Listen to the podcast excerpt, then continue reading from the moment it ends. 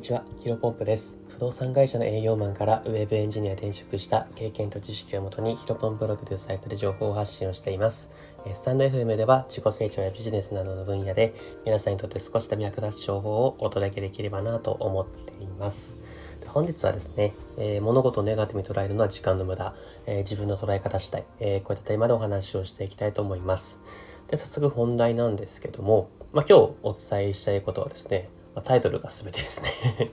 ちょっともう全てタイトルでネタバレしてしまってるんですが、えーと、詳しくお話ししていきたいなと思います。まあ、有名な話でですね、あのー、コップに、えー、コップがあって、で、半分水が入ってると。えー、するとするじゃないですか。で、その時にですね、まあ、水がコップに半分も入ってるっていう風に捉える人と、えー、半分しか入ってないと捉える人が多分にパターンいると思うんですね。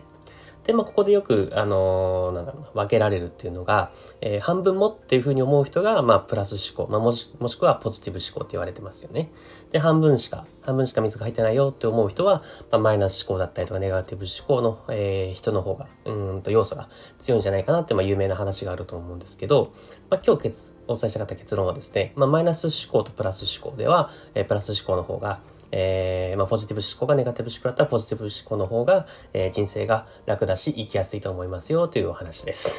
まあここでお話終わりにしてもいいんですが、もっと話していきます。でね、まあ、こんな話をするとですね、いやお前はもともとプラス思考だから、まあ、もしくはポジティブ思考だからそんなこと言えんだろみたいな、あのマイナス思考の気持ちもわからないでというふうにね、あの言われること可能性があるかなと思うんですけど、えーと、まあ、それでもですね、やっぱりプラス思考の方がいいかなと思っていて、なんでこんなことが言えるかというとですね、もう僕は今までの人生で、えーと、マイナス思考とプラス思考、どちらも経験してきたからなんですね。で、僕、あ、もちろん今はプラス思考で、えー、特にですね、学生の頃はですね、もう結構スーパーネガティブ思考と言ってもいいぐらい、えーと、物事があったらですね、悪い方に捉えてしまうような傾向がものすごく僕の、まあ、強かったですね。で、えっと、まあ、どれぐらいかっていうとですね、例えば、まあ、スポーツとか結構わかりやすいから、スポーツで言うとですね、あの、卓球やってたんですけど、あのー、もう、なんだろう、メンタルが弱すぎてですね、その試合前、試合、まあ、いっしゅうかんまえぐらいからですね、負けたらどうしようとかですね、失敗したらどうしようとか、あのー、あの、いっしゅうかんごに大会じゃないですか。だから、その、もう毎日、一日一日過ぎて、あのー、なんだろうな、大切な日になってほしくないという一心でですね、あのー、思ってました。で、まあ、試合当日はですね、朝本当に尋常じゃないぐらい手が震えてですね、まあ、それぐらいマイナス思考だったんですね。まあ、あとはですね、今までの人生で困ったこととかマイナス思考だった話はですね、えっと、まあ、極度の人見知りでですね、あの初対面の人と全く話せないんですよね。うん、まあ、人見知りの人だとすごくあの理解してもらえるというか、共感してもらえると思うんですけど、やっぱりこんなこと言ったら嫌われるとか、変に思われるみたいな形、あの思ってしまうと思うんですよ。で、昔、あれですね、あの、昔、なんかアメトークで人見知り芸人っていうのがやっててですね、あの見た方ご存知だと思うんですけど、あのオードリーの若林さんがなんかその初対面のディレクターかなんかマネージャーの人とふたり密室になった時ですね、あの商品のラベルを読み込むっていうなんかよラベル読み込むみたいな技をやったんですけど、僕あれめちゃめちゃ使ってましたですね。すごく共感したので今でもあの覚えてます。やっぱ人見知りの人はこういう風にラベルで読み込んで、いかに自分がちょっとあのー、話したいからん話したくないから話したいんじゃなくて、ちょっとラベルを見たいから商品の内容を見たいからえー、と話さないんだよっていうのをアピールするっていうのですね、すごくねあの理解できてました。でちょっとまあね話ずれちゃったんですけど、あのすいません、やっぱりねプラス思考の方がね割り切れるかなと思ってて、うーんと例えばですね、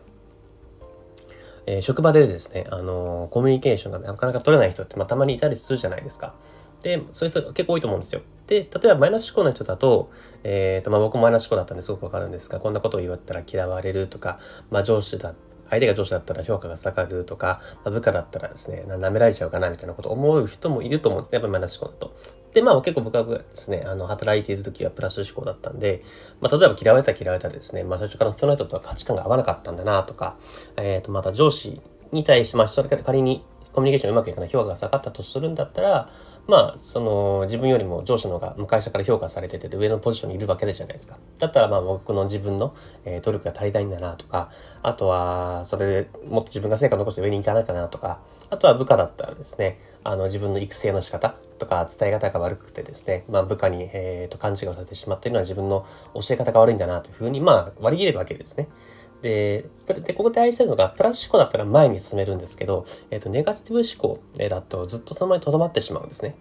うんまあ、例えばそうですね、やっぱりアンチコメントとかあたりに似ていて、うんと芸能人の不倫問題とかだって結構まさにそうだと思うんですよ。えー、確かにですね、あのー、まあ相手が不倫とかね浮気とかさえしてしまったらですね、その当事者は言う権利もちろんあると思います。なんでお前浮気してんだみたいな、ふざけんなよというふうに言う権利あると思うんですけど、第三者がですね、僕らがですね、なんであいつは不倫してんだみたいな、えー、ふうにね思っても時間の無駄じゃないですか。例えばまあね、ちょっと例出して申し訳ないですけど、まあ最近だと、まあ、ちょっと昔ですが渡部さんと佐々木希さんでしたっけの不倫の騒動ありましたけど、まあ、僕らがですね、渡部この野郎みたいな、あんな偉そうにしてみたいなこと言ったとして、全く時間の無駄なんですね。そこはもう勝手に動かないじゃないですか。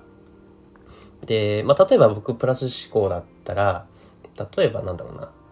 まあ、またでも結構ね、あのかっこいい方だと思うんですけど、なんかいくら美人の奥さんもらってもえっと、まあ、自分が持ってると勘違いしてしまったらダメなんだなというふうに、まあ教訓、まあ、僕も全然まだ結婚してないですけど、そういうふうにあのもし結婚したら、まあ、綺麗たとえ綺麗な奥さんもらったとして、あのと結婚できたとしても、えっと油断しちゃダメというか、あの自分は自分で、えっと頑張って生きていこうという、まあ、教訓を学べるというふうに感じでいいと思うんですね。でツイッターでね、その丸田さんが不倫したみたいな、なんてこったっていう風なツイートしてる時間があるんだったらですね、もう少しでも自分に役立つ資格を勉強したりとか、まあ、スタンド エフエム で何を話そうかっていうのを考えたりとか、まあ、副業でね、例えばブログとかプロ、プログラミングをやってる人がいるんだったら、そっちの勉強時間に当てた方がひゃくばい、ひゃくばい増しというか、まあ、その比べるまでもないですよね。あのー、なんか他人のアンチコメントとかに時間を使わないで、えー、っと、欲しいなと思います。まあやっぱり一つの事象があった時にプラス、プラスで捉えるか、ネガティブで捉えるか、まあ、ポジティブで捉えるか、えっと、マイナスで捉えるかっていうのはやっぱり自分次第なんで、どうせだったらプラスもしくはポジティブな感じで物事を捉えていった方が人生が楽になりますよって今日はお話でした。そうですね。ちょっと今このまま話したんですけど、なんでプラス思考になったかっていうのは多分気になるというか、話、説明不足でしたね。すいません。じゃちょっと明日以降、それまた、えー、プラス思考になる方法とか、あのー、また話せればなと思っています。本日は今日お話したかったのは本題は以上です。で、最後雑談というか、今回お知らせですね。あの、この度ですね、えー、私の素敵な仲間であるカンさんっていう人にですね、えーと、私が未経験からウェブエンジニアになった転職、えー、した、あ、未経験からウェブエンジニアに転職した経験、を、えーと、インタビューの動画形式で、えーと、企画がありまして、その内容がですね、今日、えー、じゅうくじから、くがつにじゅうくにち日曜日のじゅうくじから、えーと、ブログの方でアップされます。いや、本当に嬉しいですね。あのー、さんじゅっぷんぐらいかな。えーと、対談形式で動画で、まあもちろんそのブログのない、ブログの中に、えーと、動画が埋め込まれてる感じなんで、ぜひ、あの、見てもらえると、同じように未経験からウェブエンジニアに目指してる人、あとはですね、ブログの話も結構、カンさん結構ブログもやってるので、えー、ブログの、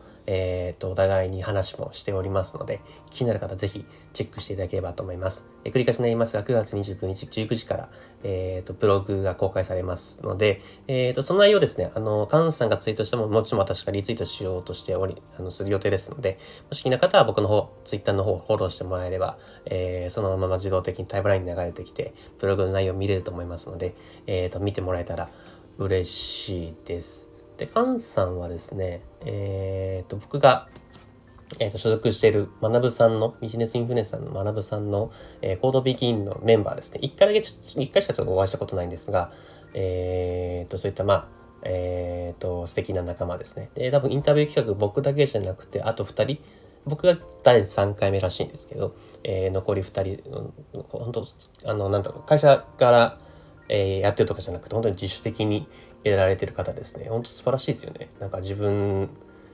が、えーと、いろいろインタビューをして、それをブログにまとめて、まあ、その未経験の人たちにより分かんないことがあったら伝えるっていう風のを自主的にやってる方なので、本当に、あの、僕は、あの行動量素晴らしいなと思います。尊敬してますし、僕最初にね、あのもう事前にブログの内容見てるんですけど、すごく分かりやすいふうに僕が話したことをまとめてくださってて、ぜひあの本当に参考になるというか、えっといい内容になってるかなと思いますので、ぜひ覗いてもらえると嬉しいです。これからもですね、明日からまたビジネス役立つ情報をこれからも発信していきます。新しい時代をコツコツ歩んでいきましょう。お疲れ様です。